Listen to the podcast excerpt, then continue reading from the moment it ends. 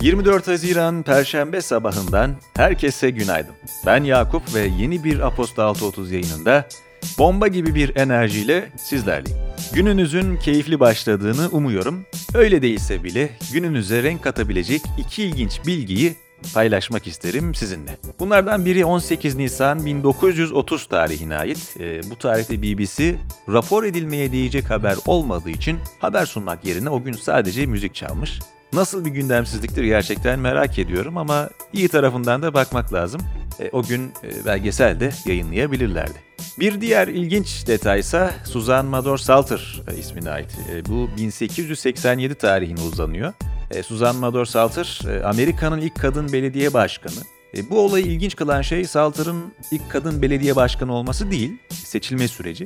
Seçimi bir sürpriz çünkü bir grup erkek tarafından siyasetteki kadınları aşağılamak için bir şaka olarak ismi aday listesine yazılıyor. En kaba haliyle anlatmak gerekirse. Adayların seçim gününden önce kamuoyuna açıklanması gerekmediğinden Salter'da sandıkta olduğunu bilmiyor ancak seçilirse eğer görevi kabul edeceğini belirtmesinin ardından kadın birlikleri ve cumhuriyetçilerin oyu kendisine kayıyor ve böylelikle oyların üçte ikilik çoğunluğunu alarak seçiliyor, belediye başkanı oluyor.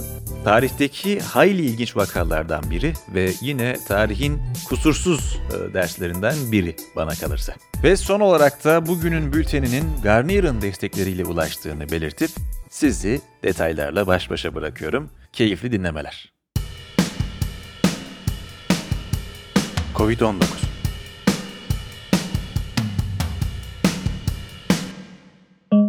Sağlık Bakanı Fahrettin Koca, Cuma gününden itibaren 18 yaşından gün almış herkesin aşılama programına dahil edileceğini açıkladı. Öte yandan Sağlık Bakanlığı, sağlık çalışanlarına pandemi nedeniyle getirilen istifa yasağının 1 Temmuz itibarıyla kaldırılacağını da belirtti. Piyasalar ve ekonomi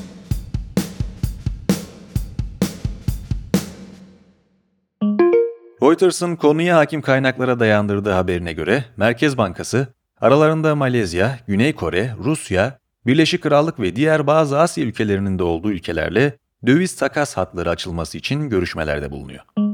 Uluslararası Ödemeler Bankası, BIS, Merkez Bankası dijital para birimlerinin, kısaca CBDC'lerin finansın modernizasyonu ve büyük teknoloji şirketlerinin parayı kontrolü altına almaması için gerekli olduğunu ifade etti. BIS, yakında yayımlayacağı yıllık raporunda dünya nüfusunun beşte birini temsil eden en az 56 merkez bankasının CBDC'lerle ilgili çalışmalar yürüttüğünü belirtiyor. Çekya Merkez Bankası bu haftaki toplantısında politika faizini 25 baz puan artırarak %0,5'e çıkardı. Çekya, yükselen enflasyonla mücadele etmek için Avrupa Birliği'nde Macaristan'ın ardından faiz artırımına giden ikinci ülke oldu. İş Dünyası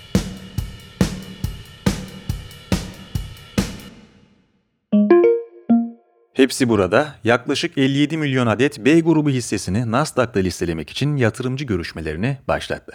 Şirketin halka arz fiyatının hisse başına 11 ila 13 dolar arasında olması bekleniyor. Tesla, Çin'in Lhasa şehrinde kendi güneş enerjisi depolama tesisine sahip olan ilk şarj istasyonunu açtı.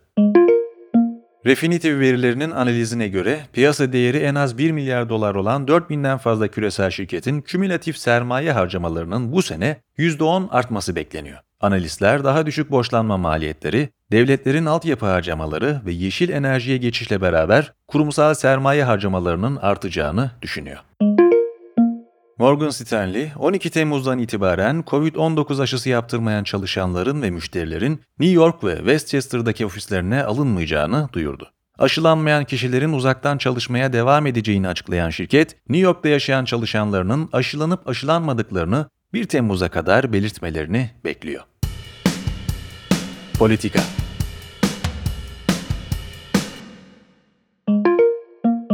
İstanbul Büyükşehir Belediyesi, 2016'da inşaatına başlanan ve yarım kalan Eminönü Ali Beyköy Tramvay Hattı projesinde kullanılmak üzere 93 milyon avroluk kredi alınması konusunda Fransız Kalkınma Ajansı ile ön protokol imzaladı. Ankara Büyükşehir Belediyesi, propaganda malzemesi haline gelen görüntüleri ortadan kaldırmak amacıyla yardım kolisi dağıtma uygulamasını kaldırdı. Bunun yerine ihtiyaç sahibi insanların yardımlarla alışveriş yapmasını sağlayacak başkent kart hizmete sokuldu. Reuters, Avrupa Birliği'nin Türkiye'ye Suriye'den gelen göçmenleri 2024'e kadar ev sahipliği yapmaya devam etmesi için 3,5 milyar avroluk fon sağlamayı değerlendirdiğini iddia etti. Haberde, hükümetin AB fonunun doğrudan kendine verilmesini talep ettiği, AB'nin ise bu talebi kabul etmeye yanaşmayacağı belirtildi. İyi Parti, meclisteki kadına yönelik şiddetin sebeplerinin araştırılması komisyonunda çoğunlukça anlayışla çalışıldığı ve kadına yönelik şiddeti önleme konusunda kazanımlardan geri adım atılacağı gerekçesiyle komisyondan çekildi. Önceki gün CHP de benzer gerekçelerle komisyondan çekilmişti. Valide Bağ Korusu için hazırlanan Millet Bahçesi projesinin sit alanı olan koruyu ranta açmak anlamına geleceğini savunan Valide Bağ Gönüllüleri adlı grup koruda nöbet tutmaya başladı. Üç mahalle sakini de projeye karşı dava açtı. Çevre ve Şehircilik Bakanı Murat Kurum, projeye 21 Haziran'da başlanacağını açıklamıştı. Birleşmiş Milletler, ABD'nin Afganistan'daki askeri varlığının yarısını ülkeden çektiğini açıkladı. Birleşmiş Milletler, çekilmenin deprem etkisi yarattığı ve Taliban'ın askeri kazanımlarını hızlandırdığı uyarısında bulundu. Rusya Savunma Bakanlığı, kara sularını ihlal ettiği gerekçesiyle Birleşik Krallık donanmasının bir savaş gemisine uyarı ateşi açtığını duyurdu. Birleşik Krallık Savunma Bakanlığı yaptığı açıklamada haberleri yalanladı ve söz konusu geminin Ukrayna sularında uluslararası hukuka uygun olarak yoluna devam ettiğini söyledi. Gemideki bir BBC muhabiri ise Rusya'nın taciz ateşi açtığını doğruladı.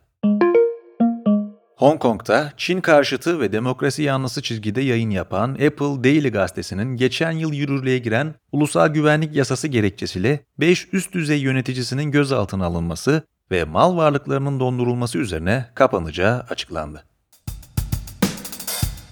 Teknoloji ve Startup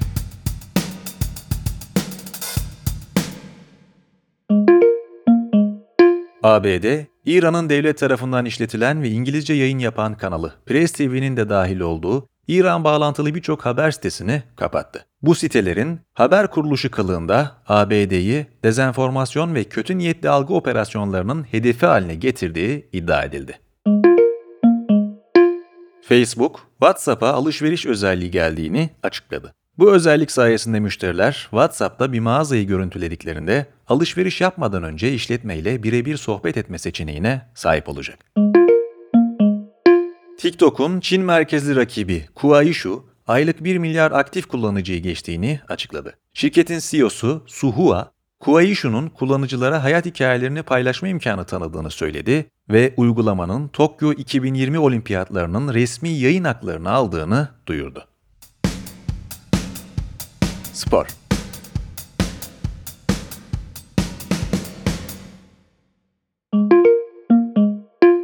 Galatasaray Spor Kulübü 90. Yönetim Kurulu'nun görev dağılımını duyurdu. Futbol şube sorumlusu rolünün olmayacağı açıklanırken teknik direktör Fatih Terim'in futbolda tek yetkili olduğu ve direkt olarak Başkan Burak Elmas'a bağlı çalışacağı bildirildi. Fenerbahçe Beko, oyun kurucu Nando De Colo'nun sözleşmesinin bir yıl daha uzatıldığını açıkladı. Türkiye Futbol Federasyonu, bu sezon kulüplerin transferlerinin tescili için Sosyal Güvenlik Kurumu ve vergi dairelerine vadesi geçmiş borcu olmadığına dair belge ibraz etme yükümlülüğünü kaldırdığını duyurdu. Günün hikayesi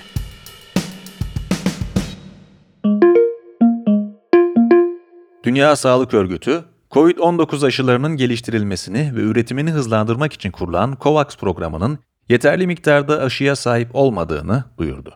Yapılan açıklamada Program kapsamındaki 80 yoksul ülkeden en az yarısının yeterli sayıda doza sahip olmadığı belirtildi. Günün hikayesinde Taylan Kurt önemli bir konuyu önemli detaylarla sizlerle paylaşıyor. COVAX'ta revizyon planları başlıklı yazıyı daha detaylı okumak için bültene göz atmayı unutmayınız.